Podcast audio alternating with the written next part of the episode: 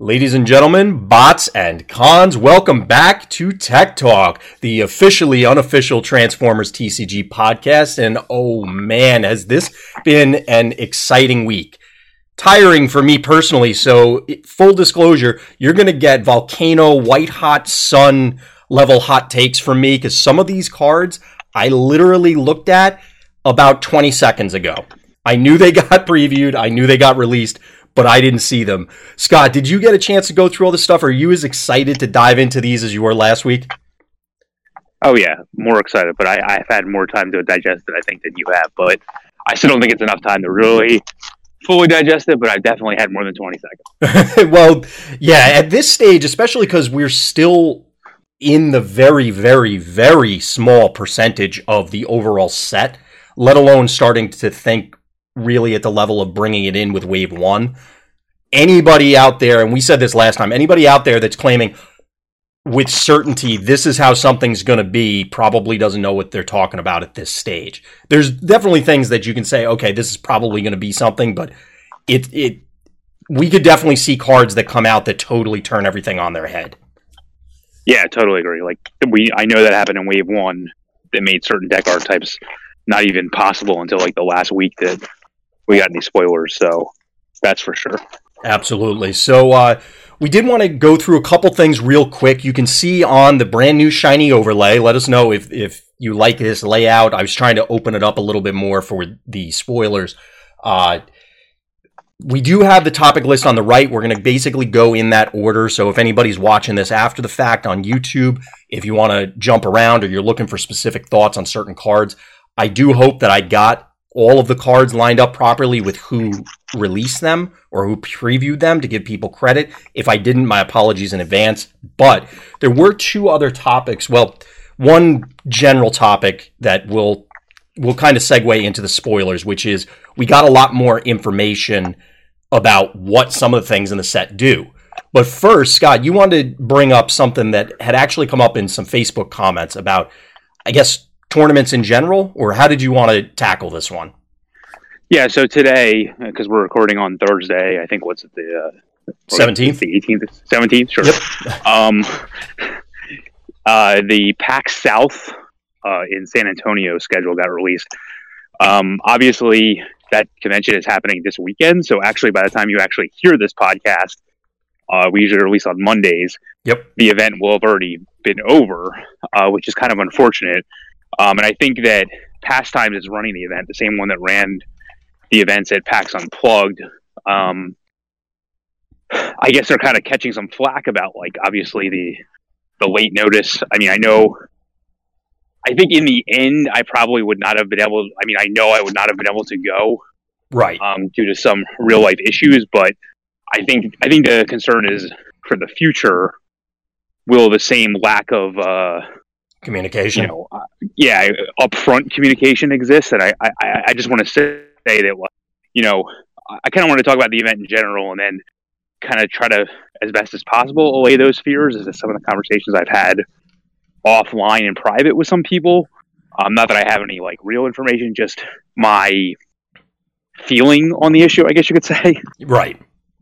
Yeah, so, we're not going to say uh, nobody's putting anything in writing or or written in blood, right, or anything like that, and it's nothing official, but if I'm understanding you correctly, Scott, are are you saying that people shouldn't play Chicken Little with things? Yeah, I mean, like, I understand we live in a, in a different time and world than like the C C G world that I'm used to from when I was a kid, where like, you know, third party, you know, I, I to me in my T C G playing time, like the Pro Tour didn't exist until like, you know, three years into my playing time. So, like, right, you know, I wasn't used to organized play the way it is nowadays.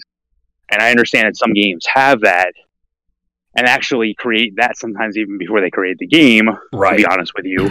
And I've seen that fail numerous times. But I think what you need to understand is that in this game, there are some hoops that have to be jumped through. Um, Absolutely. It's, it's a little bit easier because I know it seems like it's the same company that owns both the license and the game. But you have to be careful about that, though, and I think this is where right. you're going with it, Scott, not to cut you off, and I apologize. Yeah, yeah, yeah. It's just that it, Wizards is owned by Hasbro. It's not Hasbro is owned by Wizards. So that, uh, I'm not entirely sure about that, but like I know the names are being used one way in that way, but I'm not entirely sure that's right. Either, it, but who knows? I could be misspeaking on the, the legalities of it, but they, they are... Let's put it this way. Hasbro has enough weight in order to say certain things can or cannot happen with their property. Right. I think the property belongs to Hasbro is the issue, and the issue that we all, we all face as a result of it. And what I think what people don't understand when it comes to some of the scheduling issues is that, look, you can say what you want about the Michael Bay movies. You can say what you want about, I mean, I like Bumblebee a lot. Like you can say what you want about that. You can say what you want about whether you like, you know, More Than Meets the Eye or whatever the stuff in the nineties was, whether you like Beast right. Wars and all that. But the fact of the matter is the fact that there's all these things that we can even talk about means it's it's literally a billions of dollar franchise, not even in the millions. Yeah, which is a staggering so, number when you really take a step back and think about it. And understandably, there, to go back to what you said earlier, there are a lot of hoops to jump through, a lot of dances that have to be done in order to accomplish whatever the thing at hand happens to be, to make sure that you're yeah. satisfying all the requirements. And there happens to be a parallel right now. Like, I don't have all the details, so like I'm sure there are people in chat or people that listen to this after the fact that know a lot more about this and honestly care a lot more about this than me. But I know, for example, there's like a Star Wars fan film that I watched, for example, that was like, it was a good like twenty-five minutes long. It was really good, put together, something about Vader in between like episode three and episode four, and like this week Disney like claimed that they weren't allowed to like show it anymore, and like tried to claim it and like, you know, do what they want yeah. with it, and like something about Lucasfilm stepped in, all this, and like this is what you want to avoid, and this is what like we're trying to avoid. Like in I, obviously Transformers is not the size of Star Wars, but it's not that much lower, so like th- this is the right. type of things you have to deal with. And so if you release information or release anything to do with a property like that without express written permission, you can get in this kind of trouble. So I understand the hoops that people have to jump through. And unfortunately, the conventions don't wait for that information. So, of course, they have other priorities also. This isn't the only thing right. that they're putting on. And anybody out there who has worked personally at a larger company can certainly understand the levels and the sign-offs and things that sometimes have to happen for something that may, on the outside looking in, seem really trivial. But there's a rhyme and a reason for a lot of those things. So, at least for me, and Scott, I I, I don't want to speak for you, but it sounds like you're in the same boat where it's, cut them a little slack? uh, it, I mean, I, yeah, I'm willing to cut them a little slack when it comes to PAX South. I'm willing to even cut them a little bit of slack when it comes to the PAX East coming up, because the unfortunate thing is, as we stand right this moment, like the Saturday passes for PAX East are already sold out yep. because they sell out really quickly, because that's one of the bigger video game ones. Um, so like I can give them a little slack for that, but like hopefully for some of the larger gaming conventions, because it was mentioned in the Facebook group where Pastimes, quote unquote, has events, and that includes like Origins and Gen Con and things. Hopefully we'll have information ahead of time so that you can make your plans to attend those. But right. I mean, I, I guess to segue around some of the, I don't want to say doom and gloom, but like the explanation of the doom and gloom, I guess, for lack of better terms, like my acceptance of some of the issues. Like, I'm pretty impressed with what the schedule is right. at the events. I mean, you're talking about like, um, I think it's three constructed tournaments a day, um, along with a league that goes on all weekend, on-demand four-man drafts, and Um, a two-pack event at like seven o'clock at night on, obviously, just the Friday and Saturday, because I think on Sunday they close oh, right, at like right. four. But I mean, like, that's a full jam-packed weekend, even more jam-packed than PAX Unplugged was. Yeah, absolutely. So, like, if you want to play Transformers there, you're going to have plenty of opportunities. Yeah, I mean, they asked for questions and they asked for feedback. And my only feedback, for example, was like, can you do best of three instead of one-game matches? That would um, be great. But, I mean, I think it's every, I guess it's every three hours starting at a certain time of the day, there's a full-on new tournament starting. Yep. and they give you like essentially the equivalent of a box for first. Yeah. So um, you really can't argue with that. Like, it's a pretty good schedule of events, right? Even if it doesn't change at all in the future.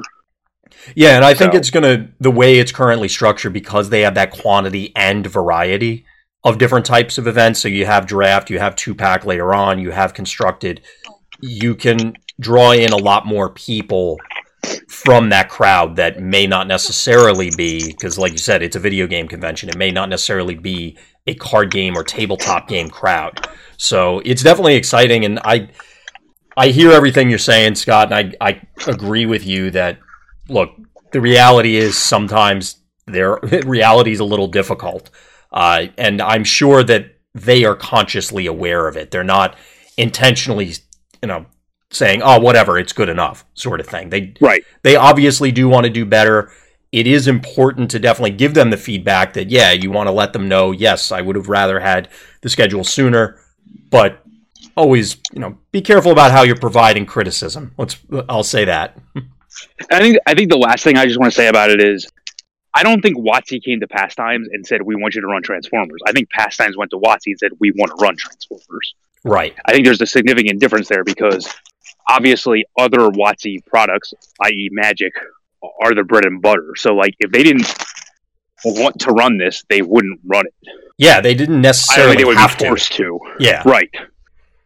So the fact that they are and want to mean they means they want the the I P and the product and the game to succeed, right? Just like the rest of us. So just keep that in mind. Like, yeah. And they don't run every game under the sun. Like, I, I don't know what their history is with other WotC games. I only know because I, I personally haven't like mm. played in a different WotC game since like the Star Wars one. But like, so I don't know what their history is. But I can tell you that I don't think WotC forced them to do anything in this situation other than right. just get approvals. So. Yeah, Pastimes is a, a large organization. I remember them from years ago uh, running things, even at Gen Con and other larger conventions. They So the fact that they are taking this interest in this game, I agree with you, is a positive note. And uh, yeah, hopefully it will – This South, PAX South will do very well. Uh, any other events that they run will hopefully do very well, and then that way help it branch, help it grow, because uh, it's always good to have those sort of organizations, like I said, step in and aid the community in this fashion. Yeah, but I think if you're if you if you live or plan to uh, like attend any of the PAX events or Gen Con or Origins, I don't want to say it's written in stone, because I only ha- I'm only going off a few Facebook posts and. and offline conversations, but I would hope that like there'll be some advance notice, but even if there isn't, I'm pretty confident that some version of this schedule will be kept to. So I know I'm in I know I'm now seriously considering going to PAX East. Yeah. And Origins and Gen Con more than I was. So yeah. The more events that start popping up, the obviously the more enticing it's going to be to go to those events. I try and make Gen Con a, a trip every year. We'll see how it goes this year, but uh yeah, the suddenly PAX East, which I only kind of ever wanted to go to prior to this. It was one of those, eh, well, if I ever happen to have spare vacation days one year sort of thing. Uh, now I'm actively interested in because of the presence of this game being there. Um, yeah. So any other thoughts on that, Scott, before we move into some of the semi-spoilers and then the real spoilers? No, it was just a major thing that came up, and I thought, right. like, you know, I didn't want people to glance over it, so... And I wanted to explain some of the situations, at least at my point of view on them. So. Right. So definitely, if you're going there, let us know. By the time this goes up officially outside the live recording, we will already have had the event, like Scott was saying earlier. So let us know how it went, what you saw, all the all the fun stuff and the gory details about what happened. Um, so yeah. Moving from there, as we start out at the top, we actually got more information in general about the sets. So since our last recording, we found out what the actual text of green pips are, what they do, as well as a new keyword, which hasn't manifested on any cards yet, but we're going to see eventually, obviously. Uh, and that came from uh, the W T F and T F W podcast and some other avenues that presented all of this information. So now that we officially know what green pips do, are you excited by them, Scott? Do you feel better, worse than what we were hypothesizing last time? Um, it's definitely more interesting of a mechanic than it is just healing. I mean, I was listening back to the podcast last time and kind of laughing, like, after the fact, because yeah. obviously we we got the information on a Friday compared to recording on a on a Thursday. So, like, I mean, we knew the next day, but it was just kind of funny because I think I listened to it on the Monday, and it was just kind of funny to listen to, like, how skewed our opinions were based on information we had no idea about. yeah, we were just and, get, like, literally guessing. yeah, so... um. So I think I think the mechanic I, I do I do think that the the point we made about um, you know, it not having a battle icon, like active battle icon, um, as well as yeah that still matters. The, yeah, the availability of um, there being multicolored pips involving it because of that fact. I think they both manifested themselves, as we'll get into. Yep. Uh, with the spoilers, but I think the. I think the mechanic itself, to me, what impresses me the most is that it's actually more skill intensive, in my opinion, now yeah. than it was before. Uh, yeah, um, I can definitely agree with that. There's a decision point every single time you get one. Um, there's a decision point if you get more than one, because the ruling was that you can't, quote, do green more than once if you flip more than one over. Right. Now, was it um, determined? This was something I was unclear on, and maybe you know. If you say you flip over two, does it have to be the first one, or do you get to choose? So I've seen it where it was said it was, quote, just like white, so I assume that means it's only the first one, but I don't know if I've seen anything official yet. Right. Yeah, the only, I haven't the only official, the only official ruling I've seen is that basically, like, if you treasure hunt it or you swarm it and things like that, you don't get to, to green. Yeah, it which has is to. Not what, like, one of the articles implied, so... Right. That's been ruled after the fact, yeah. Okay. I'm actually really excited for it. Like you said, it definitely adds another layer, and it's something that any naysayers out there that said, oh, well, it, the game is just turning guys sideways and flipping over cards. Well, here's yet another, not that that was ever true, but this is yet another decision point that's going to have huge impact.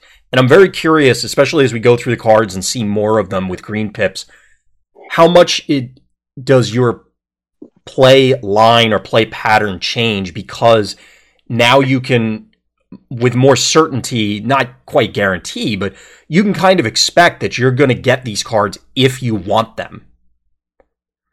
Since you have yeah, the your ability... combat pile becomes an extension of your hand. Exactly. Is, or your deck. Or your deck, I guess, yeah. Right. It, whereas before... Like your, like your active deck. Yeah, whereas before, say you were including ramming speed or, or, you know, pick an arbitrary card. If you flip it, well... that kind of sucks to be you, because you got to cycle everything again, or, you know, you're just down copies of it.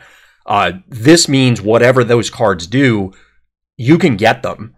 And if you really want them. So I'm curious to see, okay, do we run singleton copies of any of these, depending on what they do? Uh, some of them obviously want, like Focus Fire, which we'll get to, want multiples to be there. But yeah, are these going to be utility slots? Are these going to be...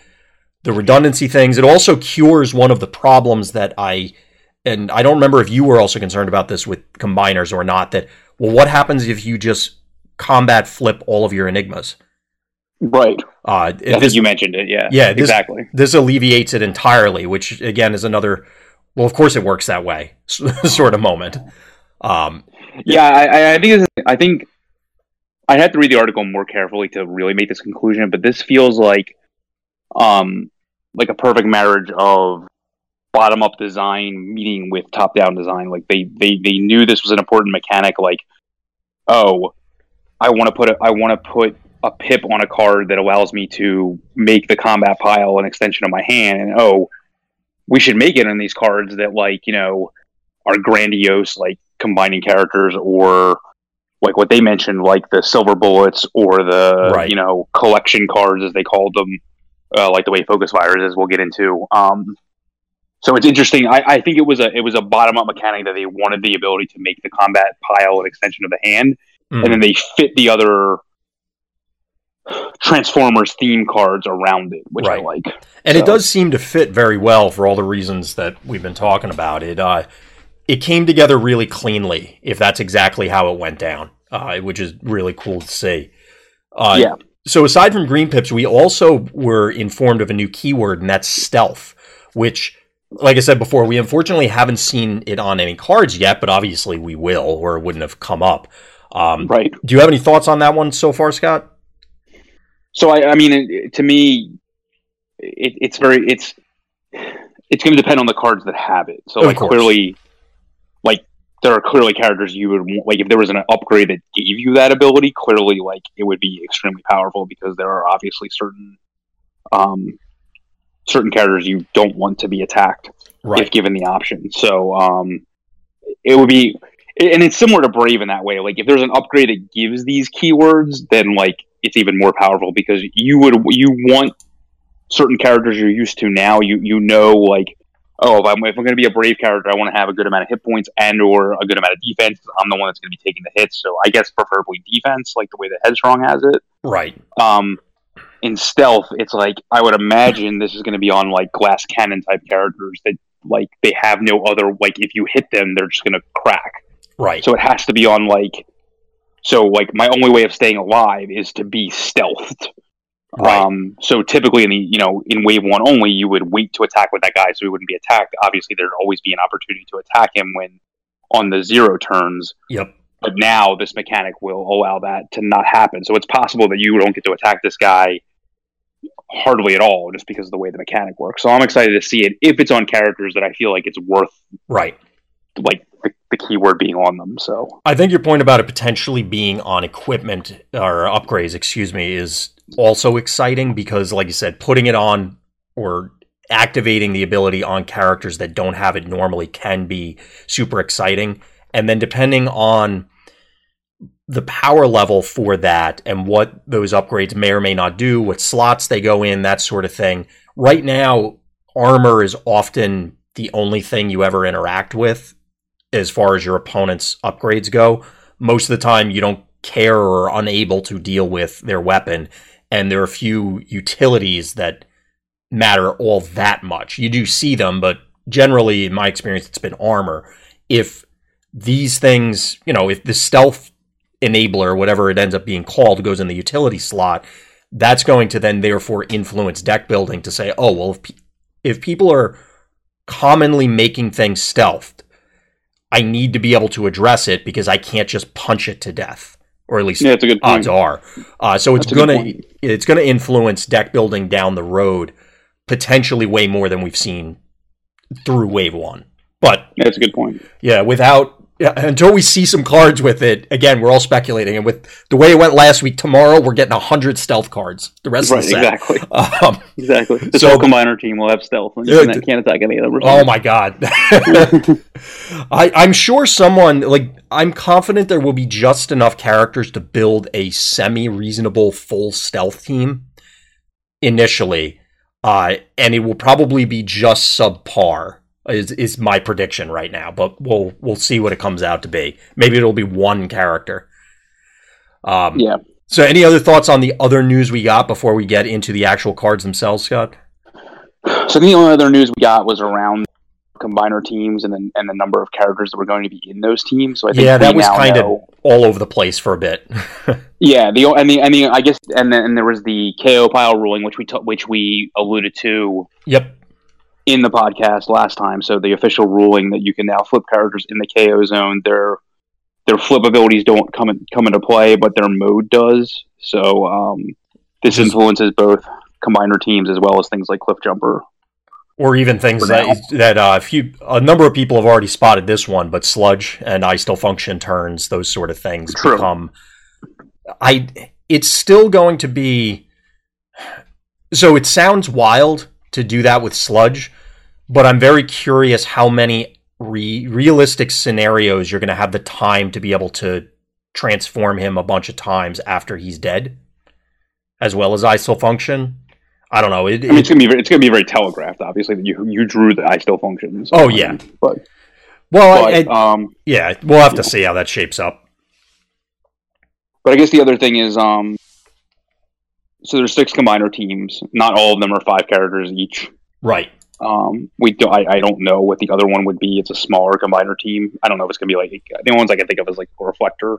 Well, they did produce, and th- this is a toy thing, but they did recently release uh, Battle Slash and... Um, uh, what's the other one? They're Duocons. I can't think of the other one's name. Oh, okay. Uh, so it's just a, literally a, a two-character combiner. Um, and then they form and up into another bot. There's Skylinks too, I guess, right? Yeah, Skylinks is also potentially one, which would be really cool. Um, it's there are a few different options, and then if you go into some of the, like, I, I think it was R I D, they had like three and four character combiners where, you know, it, it, there's the possibility of those. Did they definitely say there is no six, so where they're ruling out Devastator? No, they just said that, that one of them is not is is one of them is not a five character team, and one of them does not take up your full twenty-five stars. Okay, so I guess we could maybe hypothesize that one's Devastator and then one's a Duocon or something. Which is, to me, the right. most exciting part of that news. While I would love to see Devastator, I'd love to see those other characters. I. Uh, Depending on how those shape up, maybe it just means we get more regular characters, which is also important because some of the, the various tribes could definitely use a uh, infusion of new blood. And I think Drew hinted that, like, now we talked about this last time when we talked about the, what, what the other super rare could be. Like, he hinted that your normal off the street G one fan wouldn't know like two of the combiners. Interesting. Would probably know would probably know the rest. Mm-hmm. Um, I can certainly even, see Victorion being one of them. Then exactly, exactly. That's what I thought. Like, and like they meant they were, they were talking about like they were talking about guys I've only heard of like through random videos, like mm-hmm. Ly- Lion Kaiser or something like that. Yeah, those are ad- those are ones that go beyond my realm too. I know right. they exist. I know where they're from. Uh, but I know virtually nothing about the actual characters. Right. And he's like, no, they're not those. And I'm like, okay, good. I don't know who those people are. So yeah. Like, it, they uh, went super deep on that podcast. So it's interesting. It's so while it, it, I don't want people to think we're just digressing for the sake of it, but to bring it back to the actual T C G related part of it, speculating about these, A, being fun, but B, also, depending on what combiner teams we get, could boost certain tribes. So if you get the Combaticons, for example, you're going to get a tank. You're going to get probably a truck. You're going to get, well, maybe two trucks, uh, those sort of things. If you get Menasor, you're getting a bunch of Decepticon cars. If you're getting the Aerial Bots, you're getting a bunch of Autobot planes. So it, right. depending on if we see, even Victorion, Uh, I think it's two cars, two helicopters, and I forget what the fifth member is. Um, I thought there were six. I don't even know. I, I'd have to double check because Victorion is one that I'm not familiar with. I don't own her, so. Yeah. Um, but it would be interesting if we did get helicopters. Uh, yeah, I, I'm very curious if they would get their own tag or not. But we'll have to another one where we'll wait and see. Um, yeah, I mean, I see, I see there's a cool Facebook post of a, of a guy that's basically putting together all the characters that come out and trying to figure out what the ones that aren't there are. Mm-hmm. And all I can tell you is the latest list I saw, I know is not true because of certain cards that I have. Uh-oh. So, so, the, so like, the spoiler of the say. spoiler? But all I can say is that, like, that list is not accurate, the last one I saw put out there. But that, that'll probably change by the time this goes live if we get any more character Right, right. Uh, spoilers anyway, so. Of course. So, yeah. uh, any other last thoughts before we dive into the, I guess, the, the meat of everything? No, all the other, like, mechanics that I've seen kind of are on the cards or, like, you know, like, influence the way they made certain cards, but that's not really, like, to me, it's not, like, a keyword or, like, a mechanic type thing. We can just talk about it as the cards go on. Of course. So uh, if we dive into the actual cards, the way I have the list set up right now is characters and then the action cards, the battle cards. Okay. Um, okay. And it's trying to go by, and hopefully I didn't mess up the order, uh, whatever the character or card number is. Sure. Based on that that subset. So the first one up is Acid Storm, which is your anti-bold guy. He's a tiny plane with some self-repair. I know I wrote up some hot takes over on vector sigma dot info. I can see some potential in this guy. He's obviously variety for the sake of variety within planes, but man, the, the attacks being his attack being so low is concerning even at six stars. Are do you like this guy at all? I mean, there's a card that came out today that makes him a heck of a lot better, but um, I might have missed uh, that one, so we'll have to... The, the, wep- the, the weapon that gives you minus one defense, because he has no defense to start with, so... Oh, that one, yeah, I did. A, yeah. Like I said, twenty seconds before we started. Yeah. uh, um, yeah, that would actually be really good. So people have said this is better than Skywarp, and honestly, I don't even see it. Like the most imp- the most exciting part of this guy to me is his healing ability.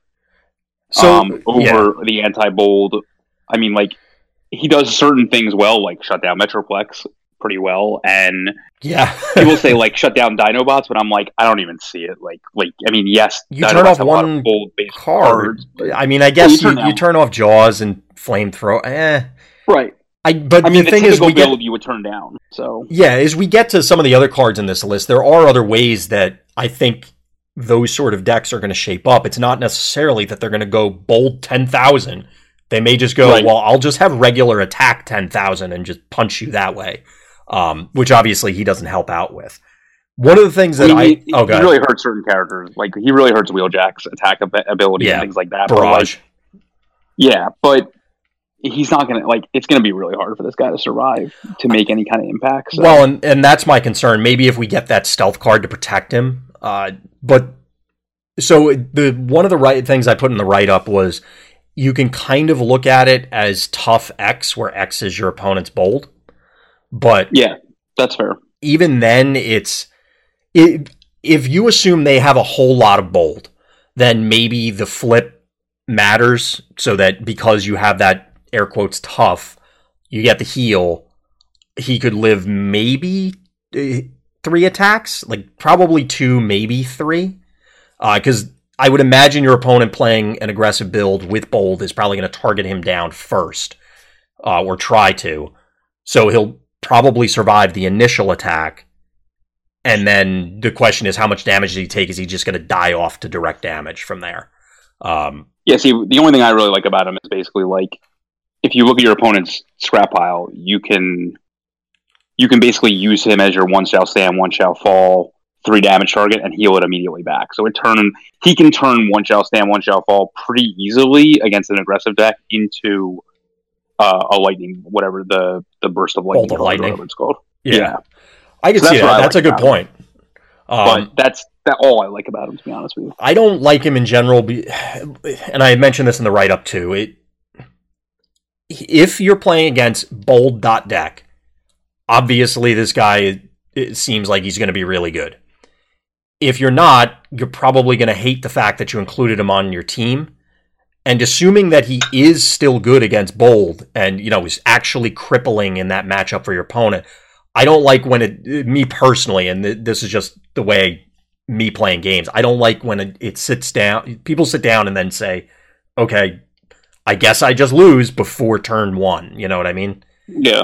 If it turns out that way, it could be entirely possible this guy is only a helper and not even enough to cripple bold decks. And then, okay, why are, is he even worth it then? Yeah.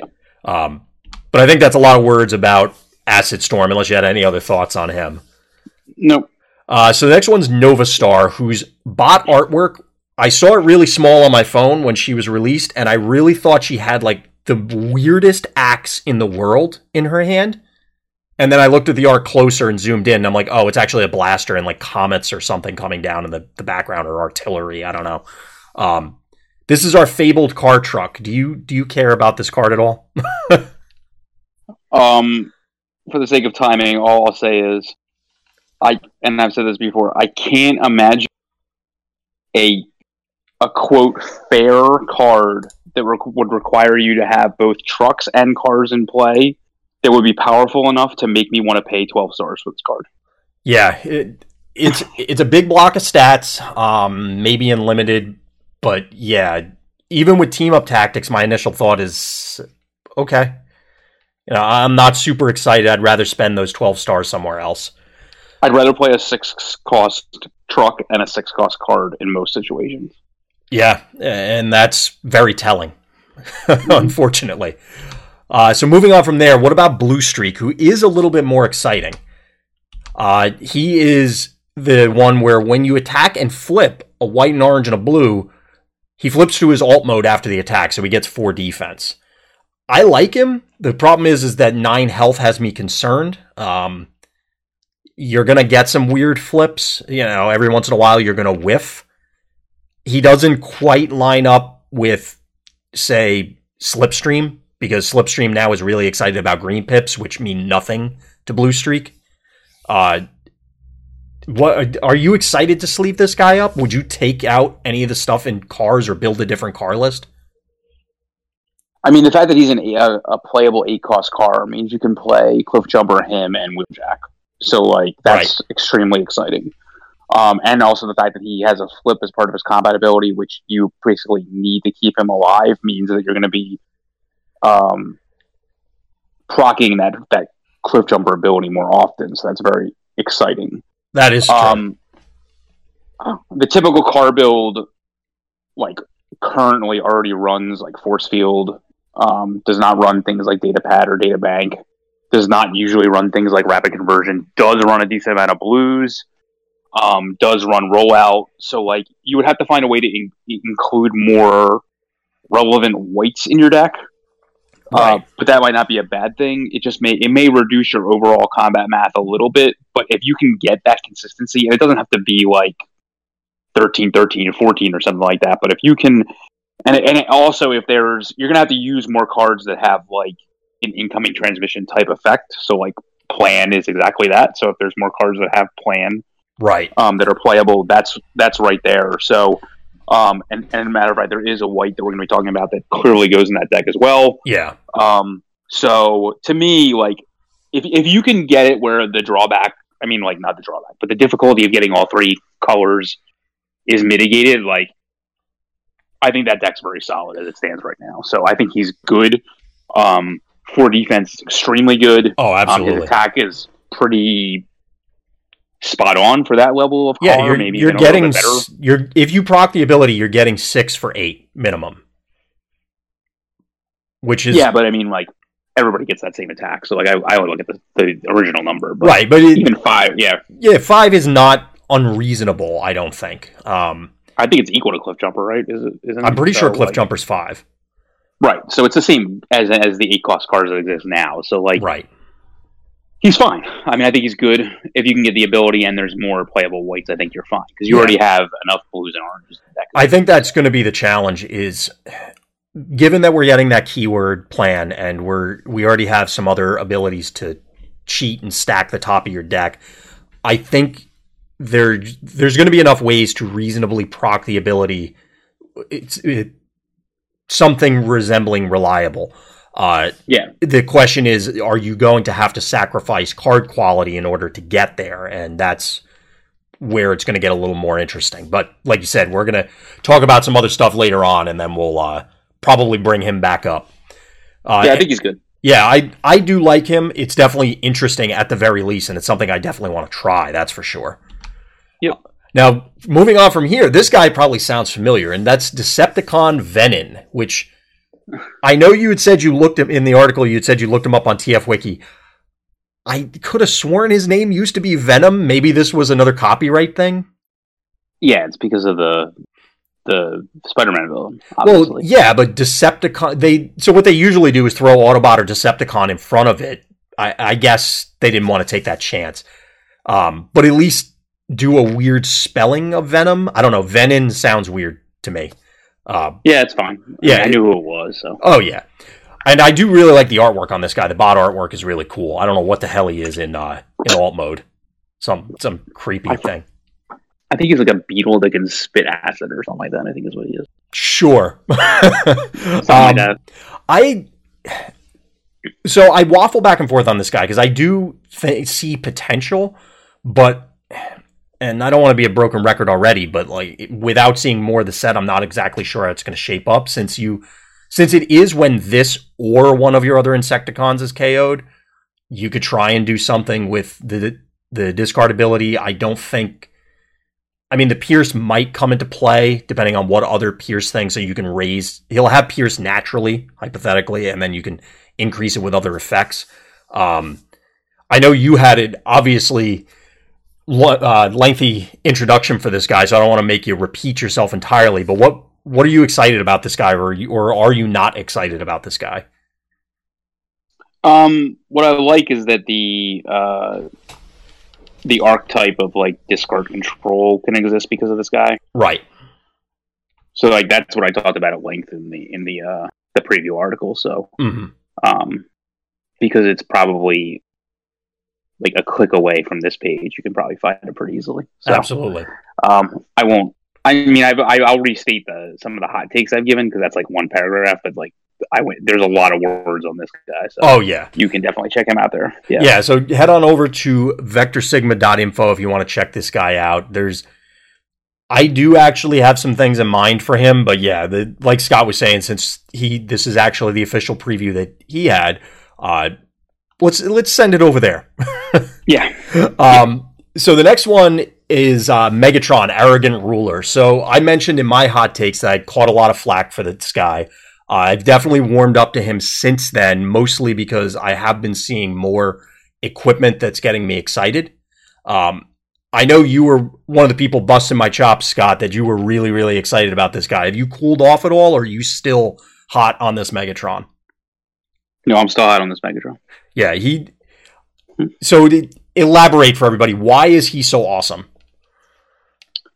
Um, so, anytime a, anytime a flip ability mirrors a playable action card or a...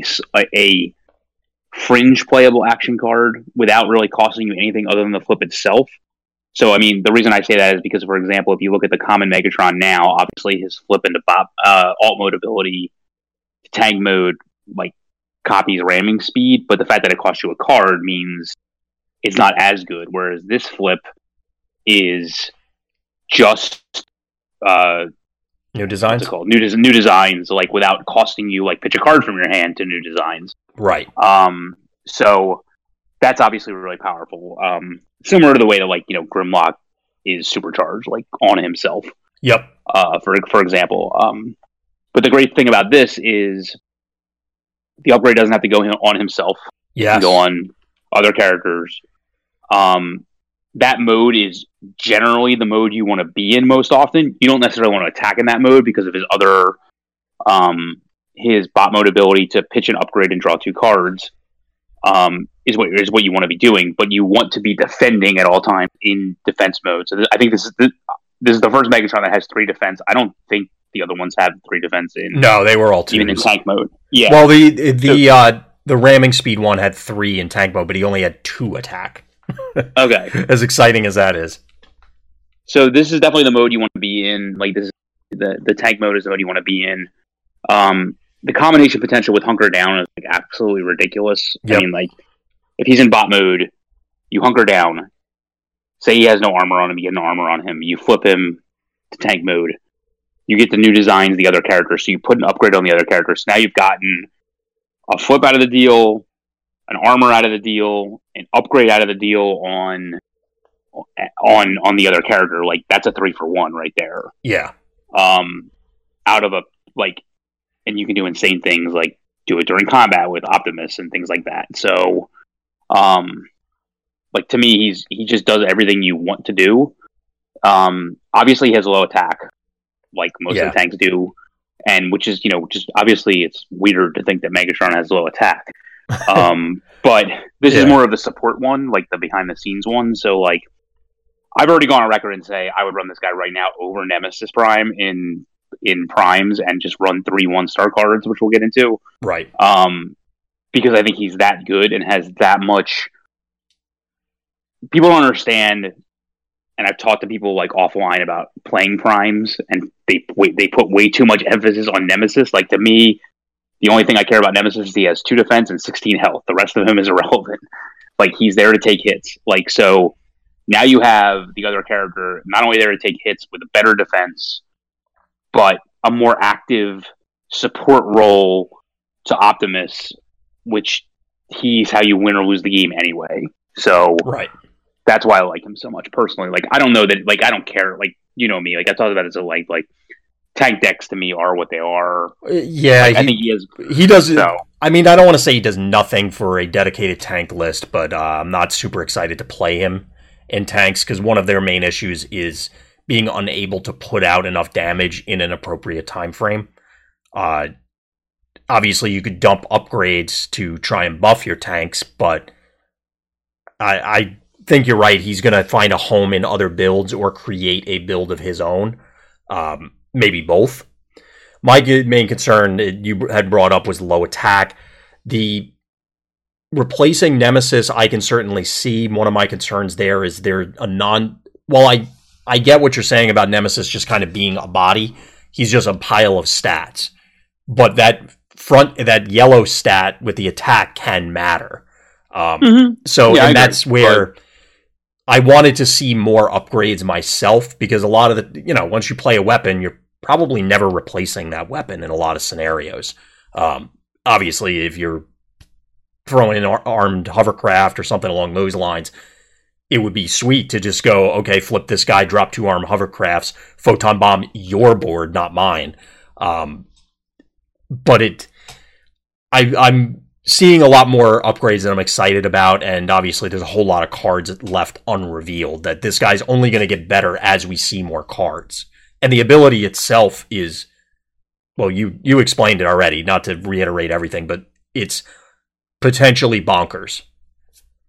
Yeah, the key is that, like, a lot of decks are, res- you know, you're obviously always restrained by the one upgrade per turn, although there are a lot of cards that seem to get around that restriction right now, um, yeah. and ways to do it. Um, so the key is, this is another way to get around that, and mm. putting you in the mode that you want to be in anyway. Um, obviously, it's draining on your hand, but, uh, I mean, like, there's a lot of cards that don't see as much play as they should, like like things like Datapad, things like Matrixes. Yeah. Like, because if you have the, if you if you playing an armor or these utilities, you're always almost always going to choose the armor. If you have the option of an untapped guy putting a weapon on him or one of these up or one of these utilities, you're almost always choosing the weapon at that moment. So this this type of ability gives more play to, like, data pads, matrices, things like that, because right. he because all it does is cost you a flip. Yeah. And it may not even cost you that with Hunker Down. So right. that's why I like it so much, because it gives more options to the underplayed utilities, and as we're about to excuse me about to see in a bit, there's even more of them now yeah that, like, you want to play. So exactly, and that that's where I was kind of going with it, is that now that I see more of them, I agree with you about the ones you already named in wave one, that they could definitely get more more love in general.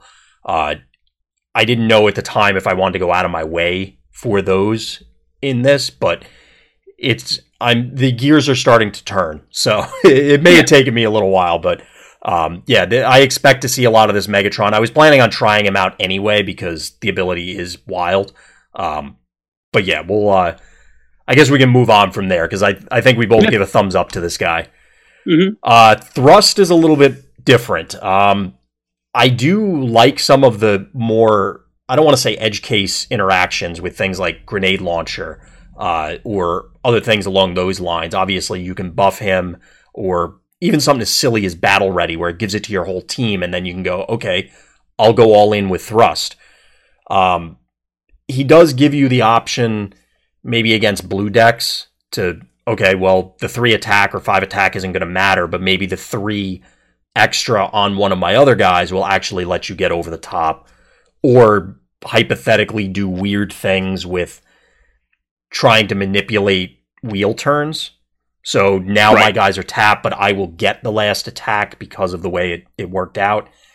I don't know. Do you do you see these happening, or is this those are all a bunch of edge cases that don't amount to much?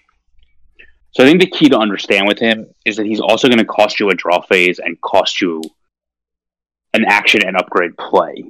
Right. Because you have to tap him, so therefore you're losing, quote unquote, a turn um, to basically, like, pump one guy. Yeah. Um, but on the flip side, his three defense is amazing. His hit points are amazing.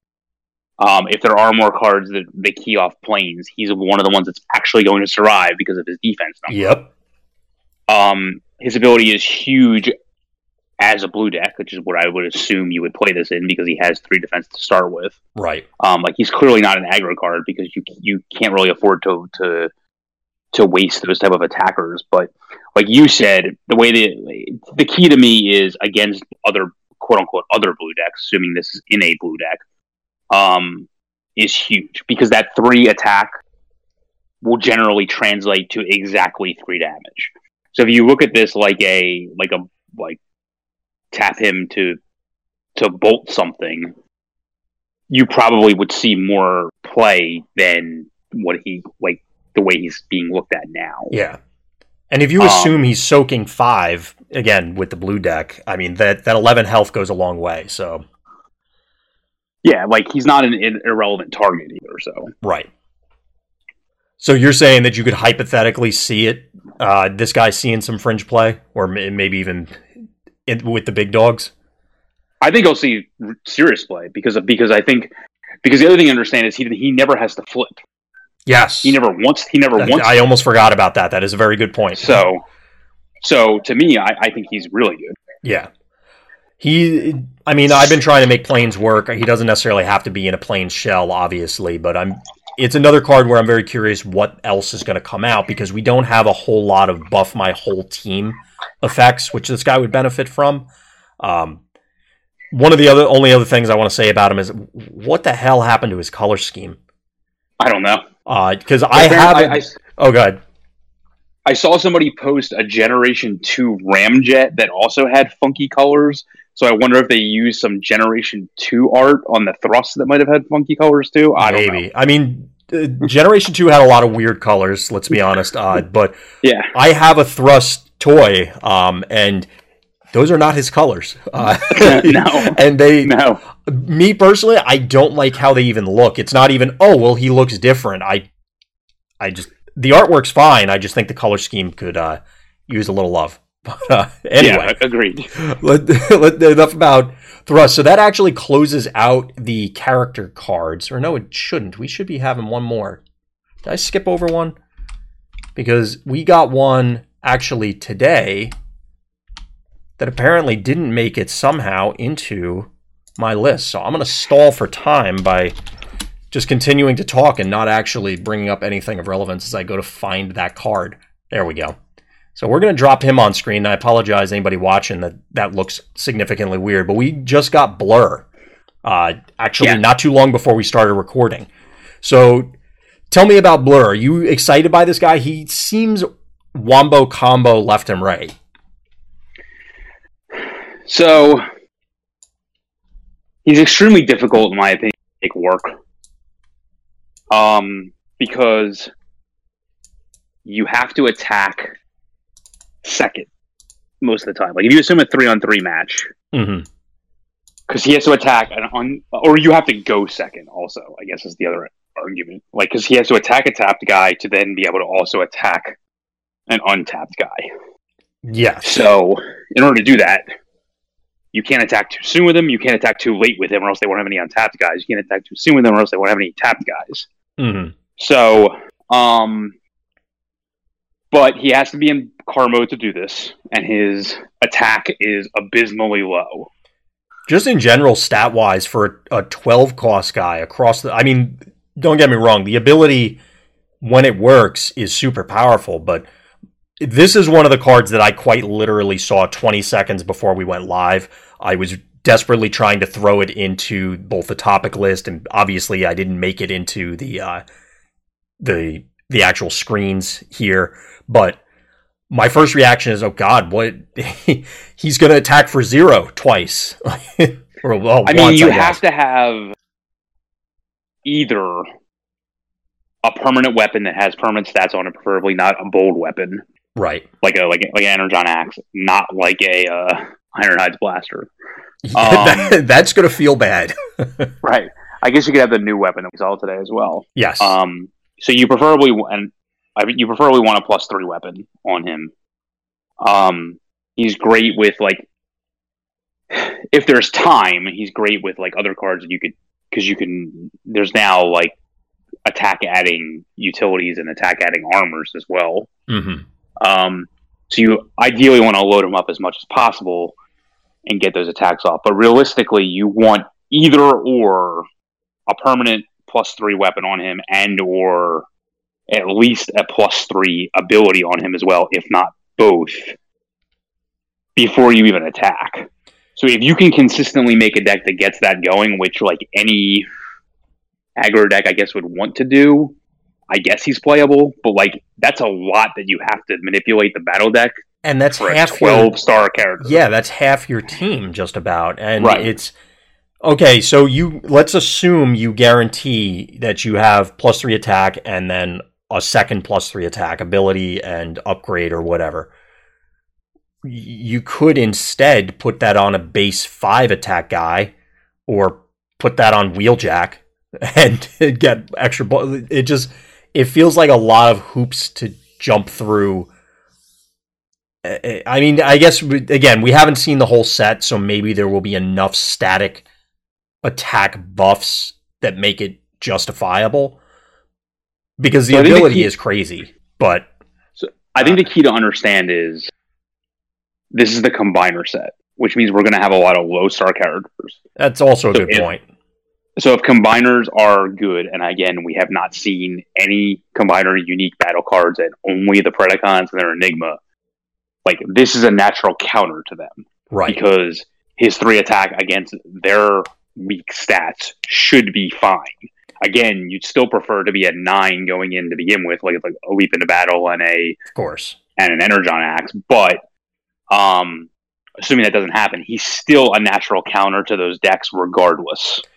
They're it's... they're gonna have mm. more untapped guys, they're gonna have more tapped guys, et cetera. So, like, to me, he seems underwhelming, but that's I think he's underwhelming because we because he's underwhelming because he's a natural counter to what the set offers. Right, and that so that does bring up a good point. So the I'm looking at it coming from the mentality of a blue meta, where right he'll a probably never activate his ability unless he already has an Energon axe or something, and even if he does, you're going to do what, maybe two damage total, three damage total sort of thing.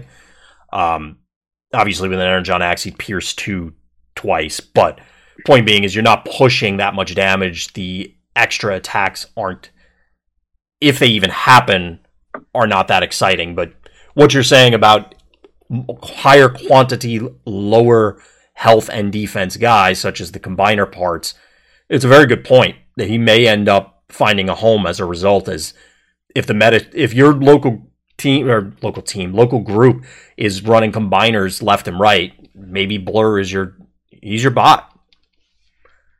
Yeah. And I, I just think that, like, you know, we, may, some of the, we may get some, some other ways to make him better, but, like, you know, I just, his, his star cost is really prohibitive. Like, if he, if he was eleven, it might be a different story, but that twelve is, like, just a lot. Yeah. It, and the ten having double digit health, so mentally for me a break point is hitting that double digits on health. He does have two defense, which is important. Uh, maybe there will be enough leap into battle effects or Energon axes to gives give him some redundancy, so maybe he'll be a little sturdier. Um, it we'll have to see. I mean, the ability is obviously has super high ceilings, but yeah, it seems like you're gonna have to jump through a lot of hoops and risk a lot to maybe get it in some matchups. Yeah, which doesn't sound very exciting when when it's put that way, but we'll have yeah. to see how good combiners are. Uh, so let's drop Blur off, and we're gonna bring up our next set of stuff if I can find it. There it is. So now we're on to the battle cards. Uh, first one up is Bad Attitude, which is, uh, I'll be honest, I wasn't very excited about. Uh, do you feel any differently, Scott? Combining two unplayable cards into one and removing any pips from them does not make for a playable card. Yeah, it's. Uh, I'll, I'm going to feel pretty bad when I open Bad Attitude. Um, I'm going to have a bad attitude. It, ah, somebody had to say it. I mean, I, I don't know. It. Yeah, I, I just don't know. I, I have nothing else valid to say about it, so we'll just move on. Uh, Bolt of Lightning. Like if, I guess oh, if planes are a thing, it's it's your bombing runs four through six. So let's hope that that happens. Yeah, but it's six. Only maybe a bombing run, and it's not even as good as right. bombing run because you're not dumping all the damage. It, it's not on the one guy. Yeah, it's not do X damage to one guy. It's spread it. I, yeah, I. Yeah, I agree. I think everybody out there listening gets where we're going with it. No, sorry. Um, Not every card has to be good. So. Yeah, it, it, you know what? It happens. Um, Bolt of Lightning. This one I am actually excited about. Um, do, were, it was the first one we saw that had stars on it, if I recall correctly. It was the first one you saw that had stars on it. Oh, clarification. Okay. Um, but it's... it, it feels like an eternity ago for me because the way my real life week has been. Mm-hmm. And then also we just got a lot of cards. So it it feels like I've been thinking about Bolt of Lightning for ten years now. But I do really like this card. But I will say up front, I'm, I don't have a good framework on how to judge what an individual star is worth. And that's kind of where I, my challenge with all of these is coming in. I don't think this is worth a star. And I'm the biggest proponent of direct damage you can find. Okay.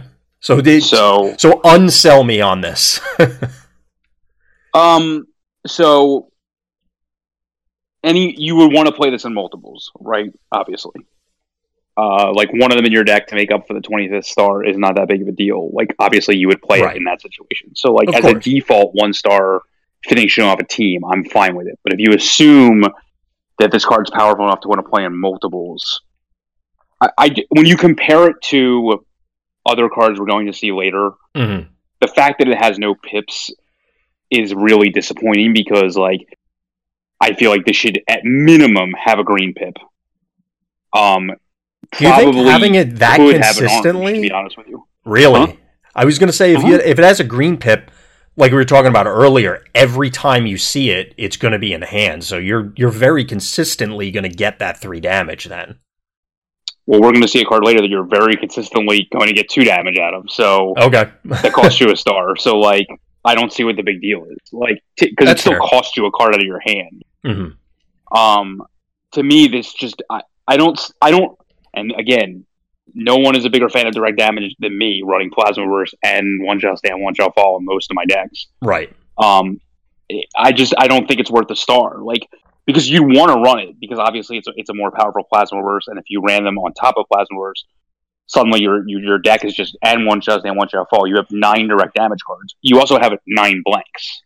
Yeah. So like, to me, I like I'd rather have nine combat blanks. Put a green on it. It could have a white on it. It, it I honestly believe it could have any color on it, and it would still only be more playable. To me, the fact that it has no pips just is really difficult compared to the other one-star cards we've seen. So, I mean, we'll get into this as we talk about the other one-star cards, but do you foresee yourself right now building twenty-two-star decks intentionally, or are you intending... I mean, this one you had already said, if you hit twenty-four, okay, throw it in there, barring one of the other ones being more important. But are you... It, You're saying you're not going to go out of your way for this one specifically, but you might for others, if I'm Correct. hearing you right? Okay. Uh, Correct. And I could see that. Um, I, as I said, I'm not sure exactly how I'm going to evaluate a single star. I know I'm definitely going to try those twenty-two-star builds just to, to see. Uh, there are some other ones that, yeah, I definitely want to try first before Bolt of Lightning, but... I guess, and all that being said, as uh, it stands right this second, if I was to shift, for example, to the Optimus Prime Battlefield Legend Megatron ten-star list, mm-hmm. with the three stars remaining of the one-star cards we've seen so far, I would choose this over what I consider to be the more powerful one because of the way that deck wants to operate. Right. But I can tell you there will be other ones coming out that are more suited for the deck. Ooh. Well, with so, that, we'll... Uh... We'll lead into our, our next... No stars on this guy. Um, mm-hmm. This is Confidence, which, since the, we're going by the the set number, its pairing will show up later. Uh, this is not quite Autobot only. Um, it is. It, yeah, I mean, it, it is in reality. I was trying to say, it doesn't literally say you, you have to do it, but it... It basically does. It isn't constructed. It might not be in limited play. It isn't constructed. Right. Uh, so the it's a card draw phase. So I don't want to say inspiring leadership for Orange, but inspiring leadership for Orange. The fact that you get to play another action, like, it, say, tell me something negative about this. I can't because I had a huge I had a huge argument about it today with somebody. Oh, um, did you? I did I it must have been during my uh, the time when yeah. I couldn't see anything. So um, because it because it quote doesn't create card advantage, and I'm like that doesn't matter in this game because card card quality is better than card quantity in this game. Right. I mean, you die with one card in your hand more than your opponent, congratulations. Like, you, you still didn't win. Like, you, the point of any, and I said this, I don't remember how many podcasts ago, if you could draw everything you needed without having to play any card draw effects in your deck every single turn, you would win every game. But the fact that we don't live in that world and it's random because it's a deck of cards, mm. you need effects like this. Right. So if you're going to put a draw two, discard two, and an orange pip, and you can play another ability, and I'm not playing in some Christmas land where I'm going to play a brainstorm or another one of these, get no advantage. Um, it's powerful because you're smoothing out your hand. So, like, it acts as a semi-treasure hunt or a semi-inspiring leadership, assuming right. you didn't have an upgrade in your hand you wanted to play. It allows you to play an action immediately again, so it's a redundancy on your actions that you wanted to play, and it has an orange pip. So, outside of... I, I guess outside of, like, is this better or worse than Incoming Transmission in the aggro deck? And I think it's probably a little bit worse. That's the only argument I can see you, you would make in, like, an Autobot aggro deck. It may be a little bit I, worse than Incoming Transmission, but it may be yeah. not. I don't know. Well, I could see where so, it would be hypothetically better. Um, right. So draw another active action. Well, that um, I've definitely had scenarios where, okay, I want to Dino Chomp this turn. Exactly. Uh, that's the number one. That's the number one argument for it is Dino Chomp, in my opinion, because you're going to lose the rest. Because your card advantage means nothing at that point anyway. Or even yeah, or go. dig for a Dino Chomp. Let me go exactly find that's what I mean. Like, yeah, it's just I, I'm just reiterating for the sake of right. emphasis. It's yeah, yeah. and it, I didn't see the the conversation that you were having because I've been trying to catch up on stuff. But it's I would love to play Inspiring Leadership. Like prior to Wave Two, I would love to have played Inspiring Leadership in every deck because exactly. digging that many cards is huge and.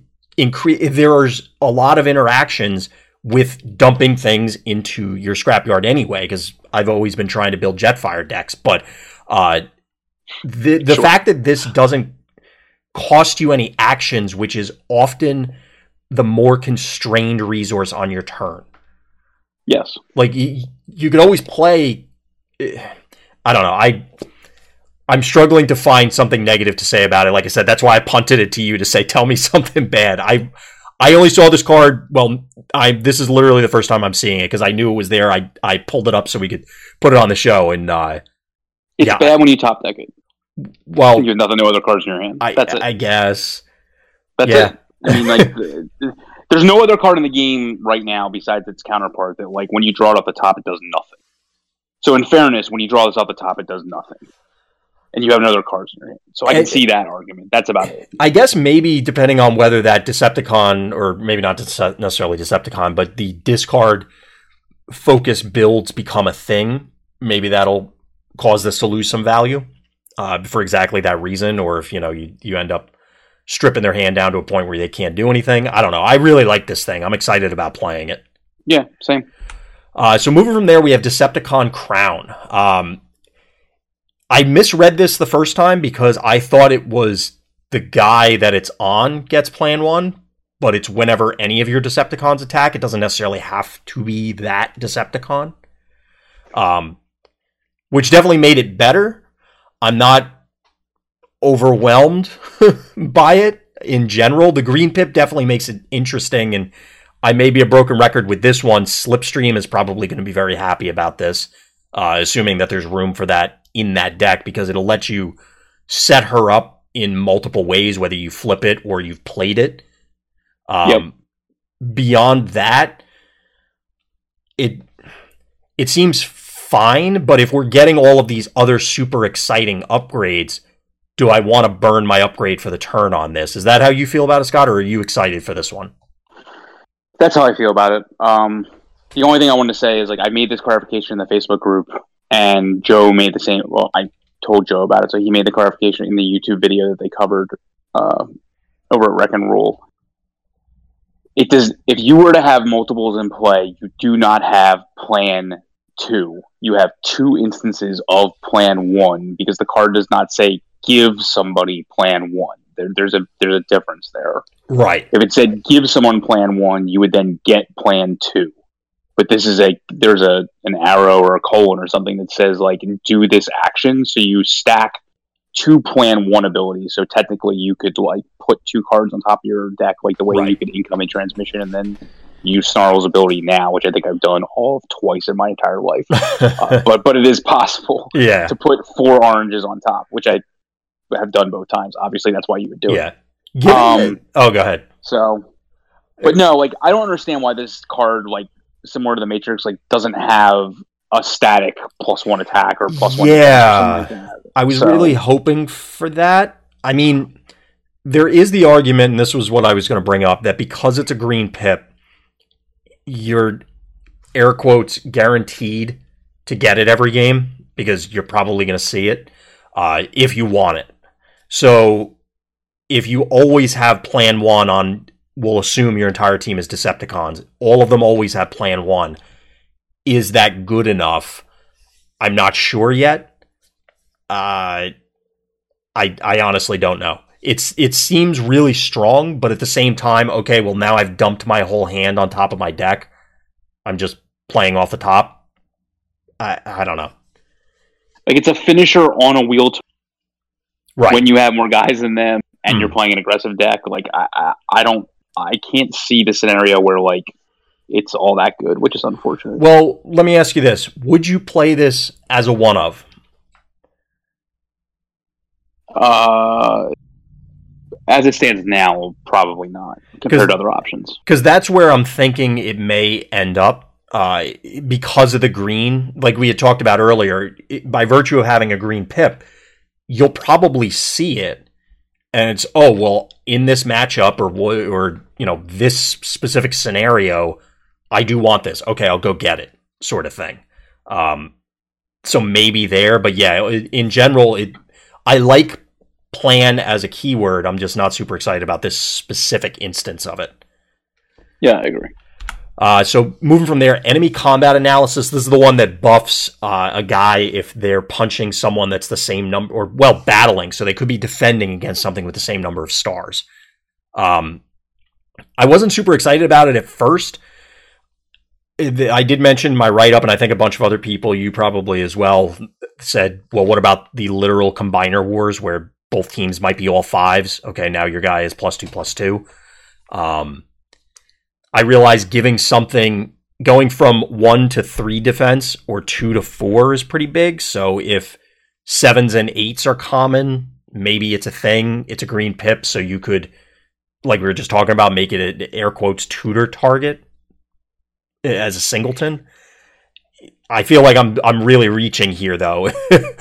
And, you know, is that how, are you excited about this at all? I know I've been saying that a lot, but like, is this something you inc- plan on sleeving up? Yeah, I think a month, I think a few weeks into a month to a month and a half into the Wave two meta, this should be a one-of in every single deck. You think so? Because you should know what your opponents are going to be playing. And as long as you know you're playing a deck that's either the exact same of those mm-hmm. or or has the same exact star cost, I see no reason you wouldn't run this. That's a... Um, yeah. So that's the scenario that I... probably didn't articulate very well as I was rambling there, but that's because it doesn't it doesn't cost you anything. It's just a blank that, like, if you need it, is insane. So mm-hmm. like, but I guess is that I mean, worth the cost of? Is so if it if it isn't enabled, it's literally a blank a hundred percent of the time. Whether you flip it, whether you uh, play it, it will win you games when it is right. Obviously, so like. I'm willing to accept that. And as, especially with the type of decks I build that usually have, like, inspiring leadership or... confidence? Ways to sift, well, yeah, right, ways to sift through my deck. Like, I would certainly see myself playing this as a one-of in most of my decks. Yeah. Especially once a meta, meta settles down and you expect to see guys of your cost, especially if, like you said, the combiner teams is the obvious, but, like, there's... if you're Flame War against the combiner teams, if you're... Even Barrage, know, who was kind of showing up in a lot of places, Barrage or Wheeljack, that, yeah. you know, they're both common characters, not literally common rarity, but, the, you know, you're going to see them a lot. And those are also common slots, so that I think it's interesting to start thinking about and looking at teams in that fashion. Maybe you guys were already doing it, but I don't think I really was consciously of, okay, well, is it ten ten five? Is it nine eight, whatever, you know, to, and then filling in now that they're playing around with battle cards with stars, it now creates those interesting interactions this way, or, or interesting pregame interactions of your deck construction. Yeah, I agree. Um, but I can definitely agree with you. And that's, like I said, I, in my exhausted, stumbling, stuttering state is, yeah, this guy is going to, I could see it being a, a singleton tutor target, I guess. I, I there's got to be a better term because it's not really tutoring. Uh, yeah, I mean, this, I think this is almost like what you want out of a green card, to be honest with you. Right. And that's what I expect. It's, it also is cool that it's a utility. It's yet another thing, like you'd said earlier, about more utility showing up with stat buffs and relevant mm-hmm. ones in this case. Like, two two is, is a lot. So, yep. uh, going from there, we got Erratic Lightning, which is today one of today's, I believe. Uh, I like this thing a lot. Um, are you excited about this, or do you not? You're not a huge fan of this one? No, I'm a huge fan. Okay. It, just making sure, because this seems like the times when you're going to play it, the drawback is completely irrelevant, so it's just a better Ironhide's laser. Uh, I mean, this is a this is a this is a topic for another day, but like, mm. there seems to be a big argument as to, and this is like the Megatron argument that I got into with you mm. at one point. Like, is two health worth one defense? Right. And generally, the defense is going to hold itself out better in a defensive deck, and the health is going to matter more in an aggressive deck. Right. Or I guess you should say the defense is exactly parallel in an offensive, in an aggro deck, because you're not going to necessarily be able to defend more than one attack anyway, so it's all just one giant number right. added together. So, because this is an aggro card, like, you have to figure out whether or not the combat math is going to change on your guys by giving them one minus, minus one defense, and it's going to help your guys by giving them plus three attack. I bet you it's probably going to help them giving you plus three attack, because that's gigantic. Yep. Um, it's just whether or not the minus one defense even matters. I can tell you it's irrelevant on guys like Kickback. It's irrelevant on guys like R C. It's obviously irrelevant on guys that have defense. Like Scrapnel, um, right. who is super or, excited about this. Right. Um, it's obviously irrelevant on most planes. It's irrelevant on mo- but see, where it's not irrelevant is it's not irrelevant on Dinobots. Mm. It's not irrelevant on um see, I would have said depending on the pl- build for planes, it's going to matter for them, because a lot of them do have only a single defense, and although they do have a big chunk of hit points, that's why it, it may matter, is because you're probably going to have two or three hits, so maybe that defense matters.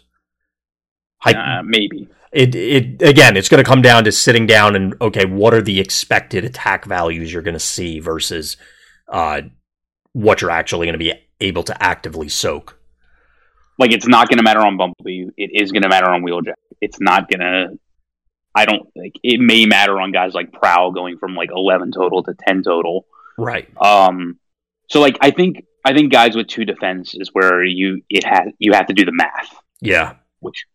I'll probably do the math for most people, so like I'll figure that out. Tune in um, next time for more right. vector sigma dot info. um, but hey, I'll do my own math. It'll probably be wrong, and they'll go, oh, that's what I should have. Okay. It's like looking oh, in the like, back of the math book as a kid. Like, you don't want to play it on three defense guys that typically want to have, like, you know, oh, they yeah, want to yeah, use yeah. that armor to defend. Um, right. But if there's like, like somebody said, use it on Blue Streak, like that's clearly incorrect. Um, Wait, somebody. What? Why would, would you want to use it on Blue Streak? I, I, I don't know. Um, don't, I don't know.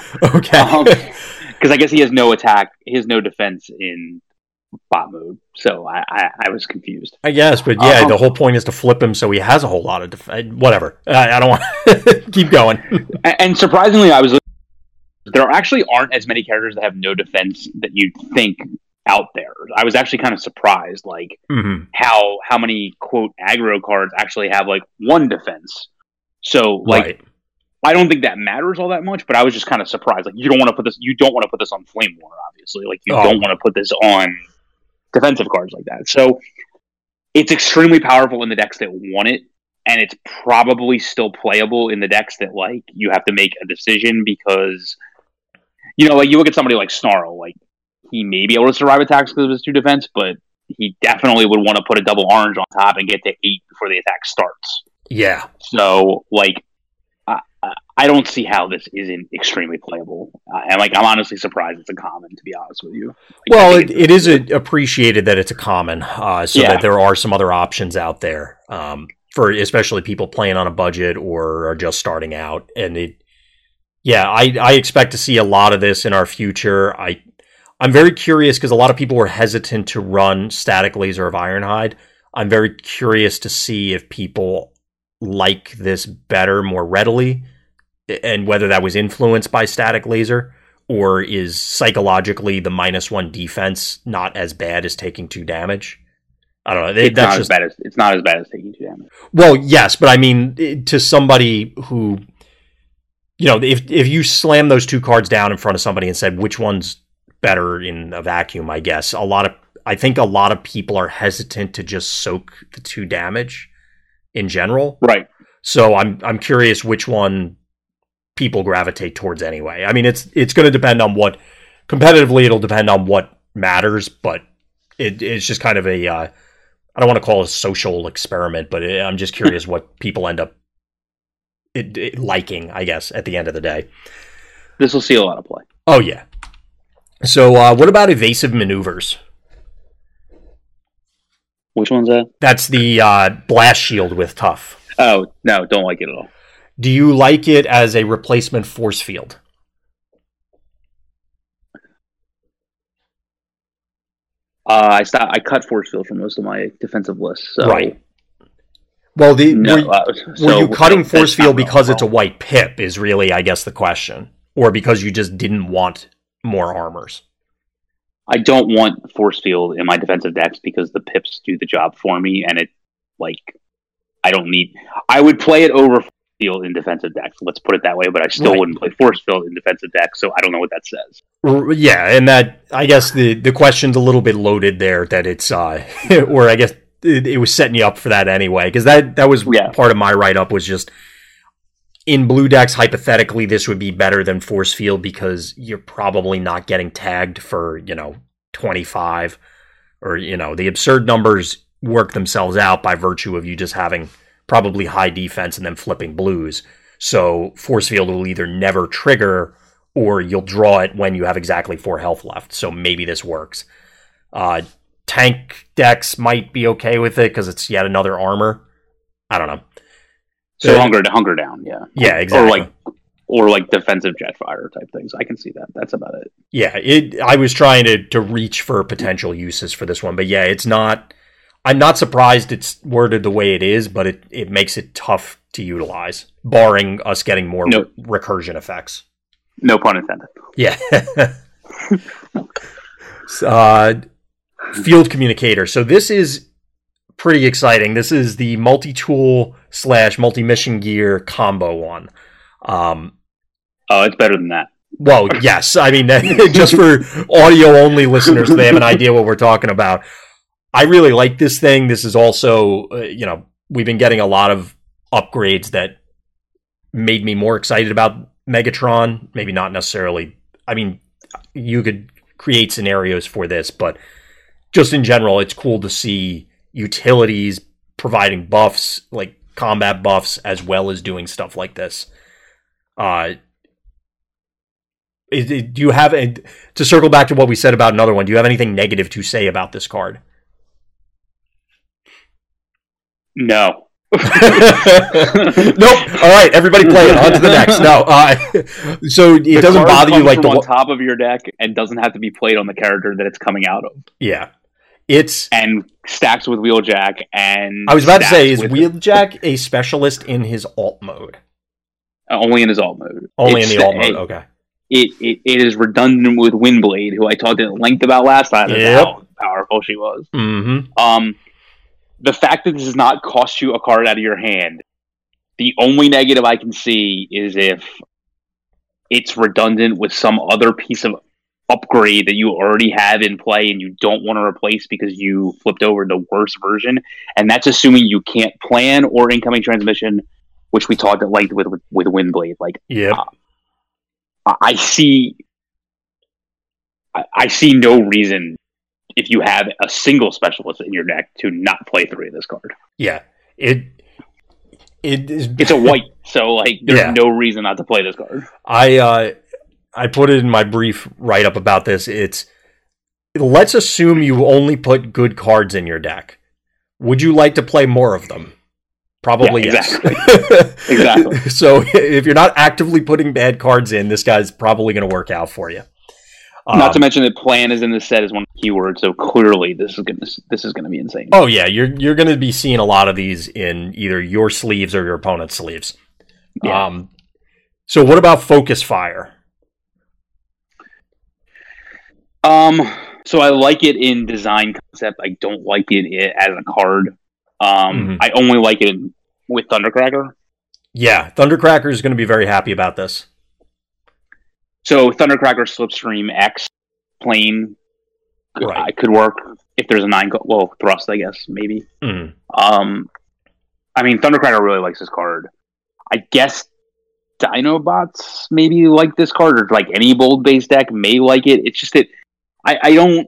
Do you get plus one attack and bold one, or just bold one? Just bold one, and then you get to play another one. So it's, uh, I, I like the, so it's green, double green, obviously, like you said, Slipstream, Thundercracker. It's, I don't know how much I'm gonna want to hold on for the third one. So I guess right. is build a supercharge good enough? Well, um, build is well, it's more than that. It's the second one is a supercharge. The third one is like even more than that. Well, no, it's, be... so it's one of your characters gets bold one, or uh-huh. for each focus fire you've played this turn, one of your characters gets bold one. So then it's bold one and then bold two, bold two. right? And then bold three. So it's bold six altogether. Yes, yeah. So I'm saying in the scenario where you only play two of them. So if you're not holding out for that third one, I mean on the wheel turn. It's insane if you have more than one attacker. Right. I just don't think that you can get all three in your hand by then. Uh, maybe in a bold base deck you would. That's the point. Mm. If you like if you flip over more than one at the same time, then you're it's a real feel bad moment, I guess. Right. Um. I I don't know. Like outside, it's good in Thundercracker. Let's start there and see if, like how good it is there because that's the only scenario I can see, like some kind of aggro Thundercracker deck work because that because it can get him huge. Let's be honest, like oh, it can get him to wait, like you're gonna live the dream once and never want to play right. anything else again because it's gonna feel awesome. yeah, I mean, like he, I mean, he easily is like you know massive. So mm-hmm. it, there's a lot of there's a lot of content we've seen so far with Thundercracker. So like I'm I'm excited for that. Um, yeah, that's a scenario where I can see playing it right now. Like otherwise, I just I think you're going to have scenarios where, like, you flip over two during a combat, you're not allowed to pick up both of them. That's going to be terrible. Yeah. Like, you're you're going to be because you're not playing bad cards, like you said. I mean, the only thing is like you pitch your double oranges you're not going to play, or something like that. Well, like, that yeah. What I was going to say is it, I still need to play around, like actually play with the green pips and see how much of an influence because there's naturally going to be scenarios where you go, well, actually, I don't really want to throw this thing away. Um, exactly. And then it's exactly. Yeah, your focus fires are now buried. I don't know. I'm going to I got to see what the ratios come out to be, how it feels actually playing it because it seems really good green pips that is on those tutor targets like we talked about earlier with enemy combat analysis. For something like this where you're going in assuming you want it all the time, obviously there's going to be some scenarios and the obvious answer is well just then don't pick it up, but you were going in assuming that you were going to have it all the time, and that's what the whole deck is predicated on. I don't know. I I, I want to try it. If it's good enough with only playing two, you know, running one out and then playing the second one, then fine. If it has to be three, then I feel like this one's going to fall apart. I mean, the, the key to remember is that The it doesn't have to be the same targets for both of them. So again, right. that's where the uh, the wheel turn the wheel turn is. Yeah, yeah. Uh, Mounted Missiles is probably the card you were referring to earlier as the exciting star cost card, was it? Did I guess right? Which one is it? Mounted missiles.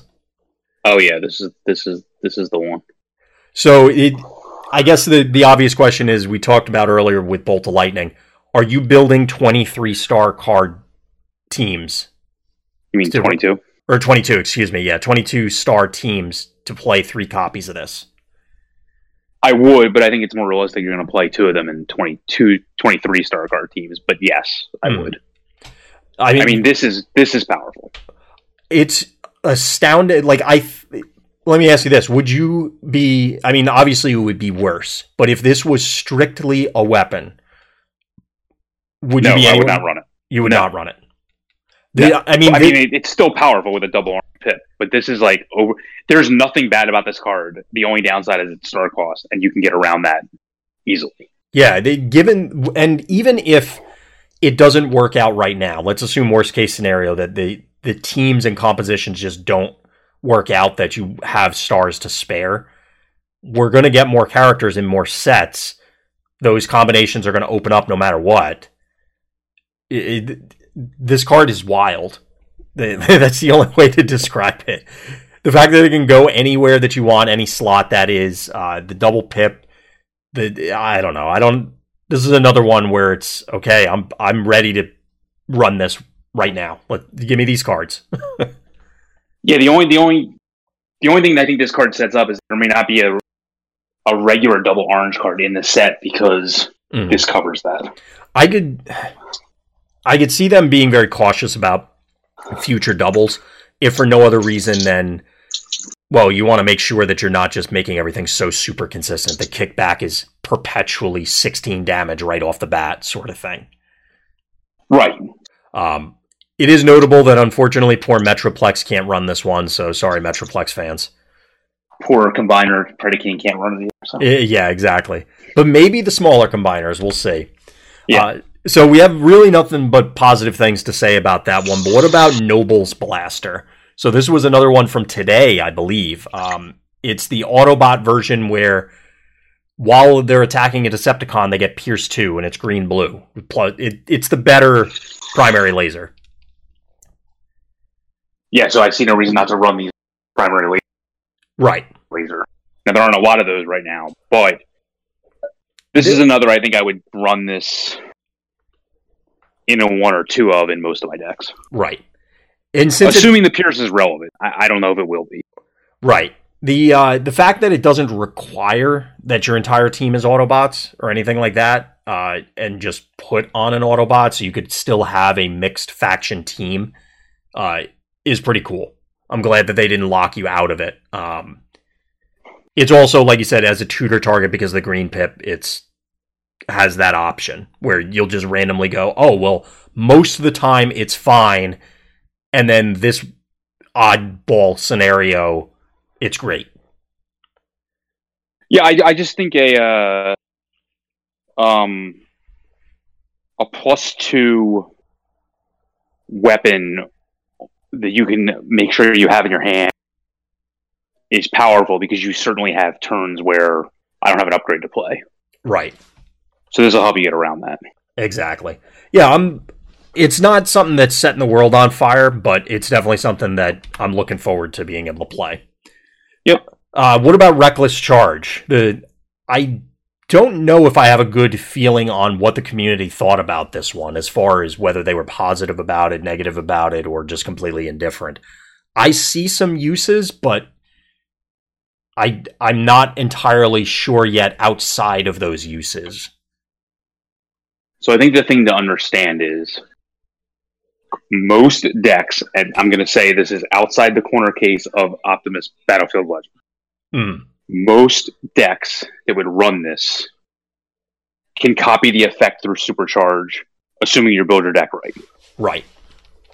So that being said, Supercharge doesn't cause your guy to have three damage at the end of the turn. Right. This does. So also, that being said, guys like Blur really like this card. Um, so, like guys that can attack twice, obviously. Right. Um, Mirage really likes this card, for example, assuming his ability ever goes off. Um, well, there's that. Yeah. So, so um, it it's powerful. It will see play. Um, I mean, four attack is a lot. Um, we've seen it with grenade yeah. launcher, where that can be significant, given that it's guaranteed. Although I agree with you, you in most aggressive scenarios, you could just run supercharge and be fine. I mean, Grimlock really likes this card. Yeah, that was one of the ones I had in my head. Um, I had misread it initially. I thought it did three damage immediately. So Slipstream... It'd be a lot better then. It'd be a lot better then. Yeah, because then Ransack and Slipstream would be much more excited about this. Um, and fact, Energon axe. Yes, that too. uh, which is probably exactly why they decided to do it at end of turn. But um, well, also because that way you can't die right away. Like, you can actually use it to kill somebody and then you would die otherwise. So, right. like, this actually gives the attacker the advantage. Unlike, like, I guess, well, one shot stand, one shot follow causes a draw. So, like, it's to avoid you dying, I think, is why they did it. That, yeah, I'm sure that was also a factor in it. It, like I said, given that it's four attack, it, I'm sure it'll end up in some, at least some decks, but I would assume if you don't have a way to take advantage of the damage being there, I don't know if it, like you said, it, it, I don't want to say a worse supercharge, but it could just be supercharge. I mean, any buff that has an orange built in is going to be powerful. So. Right, of course. Uh, any aggressive deck is going to at least eyeball it. Uh, the next one is Scoundrel's Blaster, which is uh, the Decepticon version of the other one. Um, so well, you'll play it. Yeah, we'll, yeah, we'll just move on. Right. Uh, Swindled is... Now, this one... So previously... Confidence lets you play an action. Swindled is lets you play an upgrade. Um, if you began with a only Decepticon team, are you as happy with this one as you are with Confidence? Oh yeah, because um, imagine you could have it's half a treasure hunt being able to play the upgrade right away and still having your upgrade ability for the turn. Right. So this allows you to play a more slanted upgrade heavy deck, things like Megatron Living Weapon or the new Megatron or Thrust. Yep. Um, like, can you imagine like playing two weapons, one on Thrust and one on the Thrust target in the same turn? I mean, like, I know that's it's going to feel good, but it's not. I don't know if it is because right, y- you have to. You're seeing, you know, at least five cards, well, six cards, um, if you're going second. Well, you right. wouldn't be able to play the second one that turn, but, you know, you're going to see enough cards, and if you're building your deck with that in mind, that doesn't seem unreasonable. Yeah, so that's why I like it. I yeah. especially like it with Rust, which is funny because Dirge is on the card. Yeah. It's, um, so at least Swindle's actually on it, so they did get that, and they're doing their laundry or something. I, I don't remember this scene exactly. Yeah, I heard that. They're doing their laundry. um... So the last one we have is Vandalize. And I remembered everybody talking about it, but I only saw the card image. I didn't actually see the text. Now that I'm looking at the text, I'm not incredibly excited. Uh, it's probably, like, every once in a blue moon, a double ramming speed. I don't like this card at all. It's not worth a star. Yeah, for... it. it Yeah, it just seems like it's way too much. I could just play ramming speed ninety. Now, that being said, if if a lot of these Megatron decks or something similar starts showing up, maybe this is them them being Wizards putting it in preemptively, I guess. Maybe this is a, a hint at what's to come, that we're going to get a lot more Megatron new design style effects, and this is a reasonable card to play then. Um, I I like, don't know. Clearly it's too powerful. It was a Wrath of God for your opponent's upgrades. Mm-hmm. But if it even even if, even if it, even if it said like destroy a you know up to a weapon, a armor, a utility for one star, it'd be infinitely more playable than this, because I think the point was made, and you made it earlier subtly in the podcast even tonight, all you really care about is killing armor. Right. As it stands right now. Even the utilities we've talked about, most of them are coming to play abilities, so like even they don't even they've already done their job. Right. weapons have done their job at least once. So how many times are you going to kill more than one armor in play? I mean, is that worth a star for the situations where you may kill more than one armor? Right. I mean, like, come on. I'm surprised we, and again, there's plenty of cards left for the to be revealed. Uh, and I'm sure now that I say this, we will get a lot of them tomorrow. But I, right. I'm surprised that we have not seen more utilities that are providing armor. To my knowledge, it's literally only aerial recon up to this stage uh, in wave one. And it's powerful, that's why. Well, yes, but if we see, because you, you had reiterated the point about popping armors, if we see more utilities that provide armor, do you feel that this card goes up in enough value to justify its existence? No, because I don't think you're often. I don't think your opponent's going to have more than one of the same upgrade type in play. Now, this might change given all the cards we've mentioned so far that allow you to cheat how many actions you're doing in a turn. Right. That's.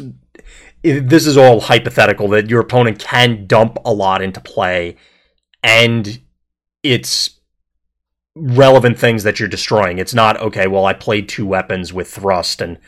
Oh, I just blew up your guy. Well, now it doesn't matter if you scrap the weapons because your guy's already dead. Um, it would have to be armors and then these hypothetical armor utilities, I guess. It's really it's really good against mounted missiles because they're always weapons no matter what slot they're in. Right. But it, it just it this isn't worth a star in my opinion. I, mm-hmm. I just I, I kind of don't get it in a way. Like I, I mean, if you had made it if you had made it if you had made this blank and not cost a star, it would probably see more fringe play than the way it will now. But this is by far the worst of these one-star costing cards that I've seen. Obviously, we've only seen three. There's supposedly seven in the set. Okay. Um, so this is... this is I, I can't imagine playing this over either of the other two so far. Right. Like, if it was blue, you might see... it might see play in understarred blue decks. But the fact that it's orange, I, I don't understand what... what aggro deck is going to run this there, over? Is disarm the only blue upgrade destruction? Air quotes. Yes. It, yes. I'm. I. I'm sure oh, on the and, whiteboard. And drill arms. And drill arms. Right. Okay. Good point. Because I was going to say I, that on a whiteboard somewhere they probably say, okay, orange destroys upgrades, blue does not, but drill arms kind of throws that out the window. Um, and maybe that would be an explanation as to why this is orange as opposed to blue.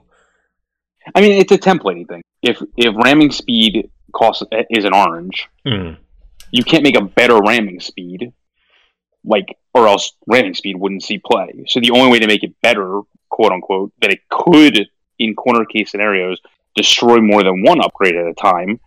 Only your opponents, I might add. Like, you know, you could make a you could make a a mirrored effect that would destroy more than one upgrade and still call, still give you an orange. Right. But in order to make a single targeted enemy only lose more than one upgrade card, it obviously has to be, and still have an orange, it has to be worse than than um, ramming speed. And the only way to do that, that they've done so far, is to put a star cost on it. I just don't think that that scenario is going to happen long enough to cost you something up front that affects the way your deck is built. Right.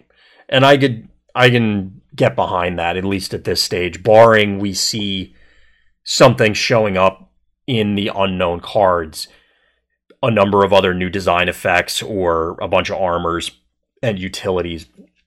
I guess, so here's another hypothetical for you. If there's an armor that goes in the... we've already talked about the utility slot, but let's say there was a good armor that goes in the weapon slot. So we get mounted missiles that's plus two armor, double blue, which... as I'm saying, that seems ridiculous, but...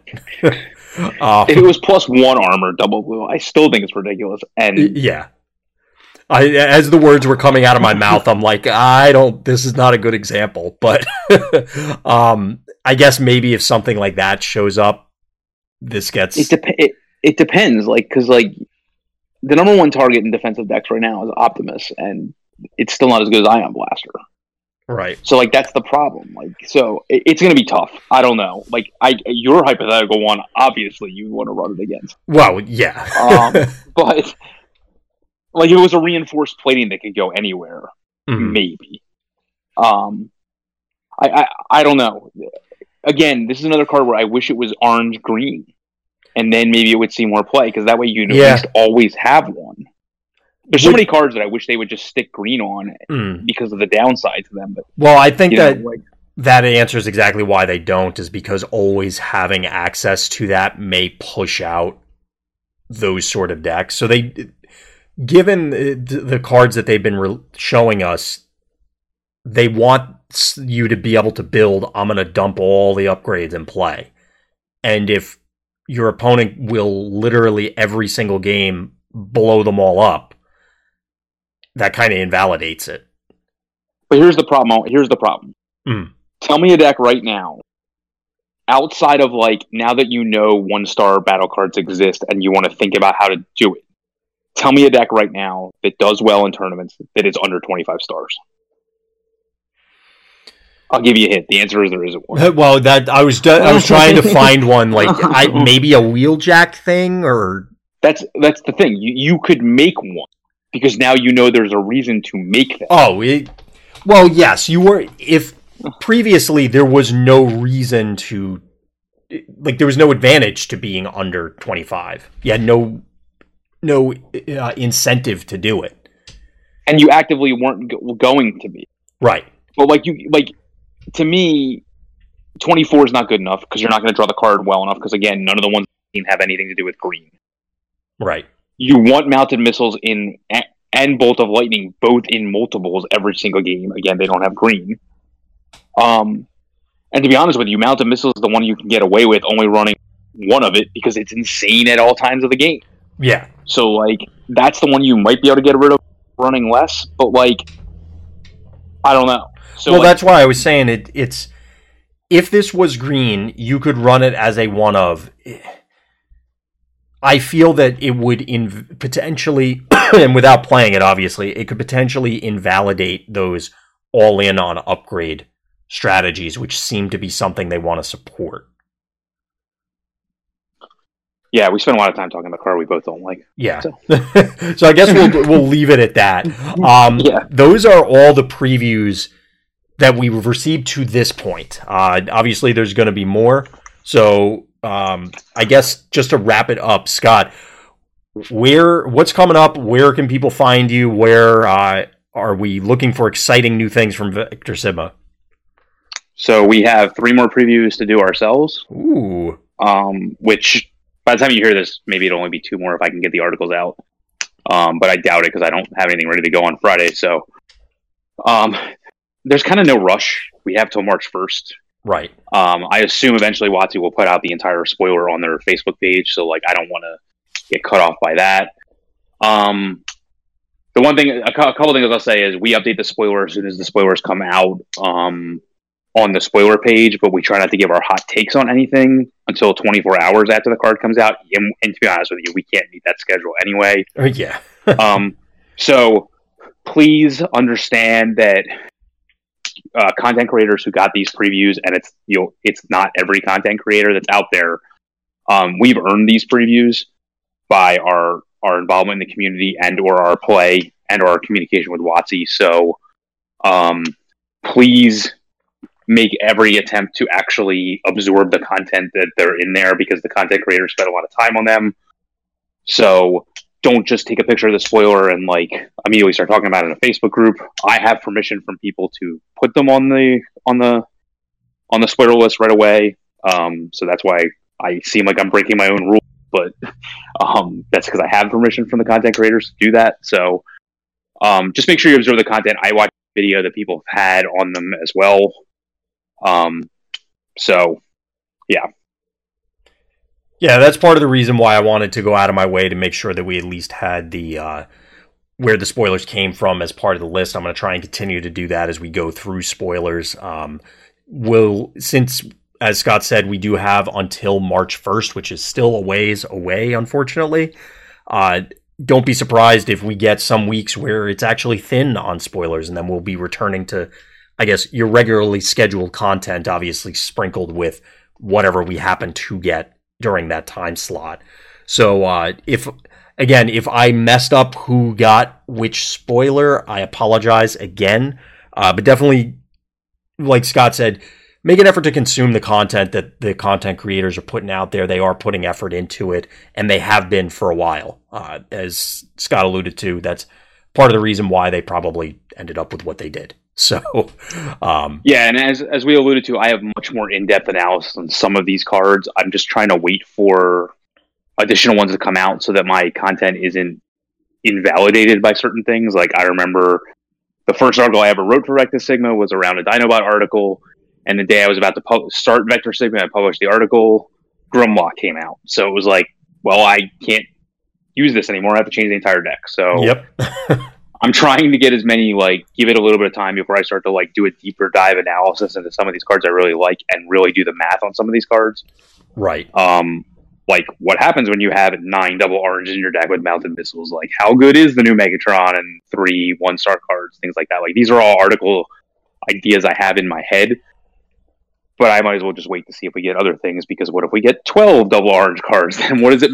Yeah, suddenly nine of them, like, you know. Yeah, or maybe we'll see double star cards. Who knows? Uh, we'll have right. to. There's a lot of unknowns at this stage, which is both exciting and a little terrifying, considering we it could be anything. It could even be a boat. Um, we, yes. we don't know what's what's going to end up showing up. So, like Scott said, kind of bear with us as we go through things. Uh, if you agree, disagree with us, definitely hit us up with feedback, whether it be on Facebook, at the Twitters that are in the video, if I can point at the camera properly, uh, below both Scott's icon and my camera. We'll have all the, the contacts for vector sigma dot info in the show notes, as always. Um, like Scott said, there is a spoiler page, so definitely check that out if you want to see the actual images for any of these cards. Um, did I miss- John Palmer and I will give our hot takes. Awesome. Eventually on every card. Definitely looking forward to that. Not and clearly we're not going to put these cards aside once wave two hits. We're going to be uh, talking a lot about these things for a while. Yep. So uh, did I miss anything? You got all bases covered? Yep, I think we're good. All right. Well, if we missed anything, by all means, let us know. Yep. Thank you for listening, everyone, and tune in next time for more Random Thoughts.